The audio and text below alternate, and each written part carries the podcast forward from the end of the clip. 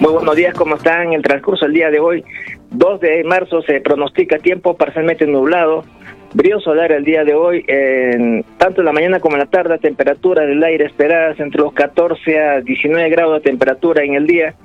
Hacia ahora la noche, el día de hoy, 2, mayormente precipitaciones de intensidad leve, eh, eh, tanto en las zonas eh, del sur como del norte se van a presentar precipitaciones mayormente leves el día de hoy, mayormente leves y eventualmente moderadas.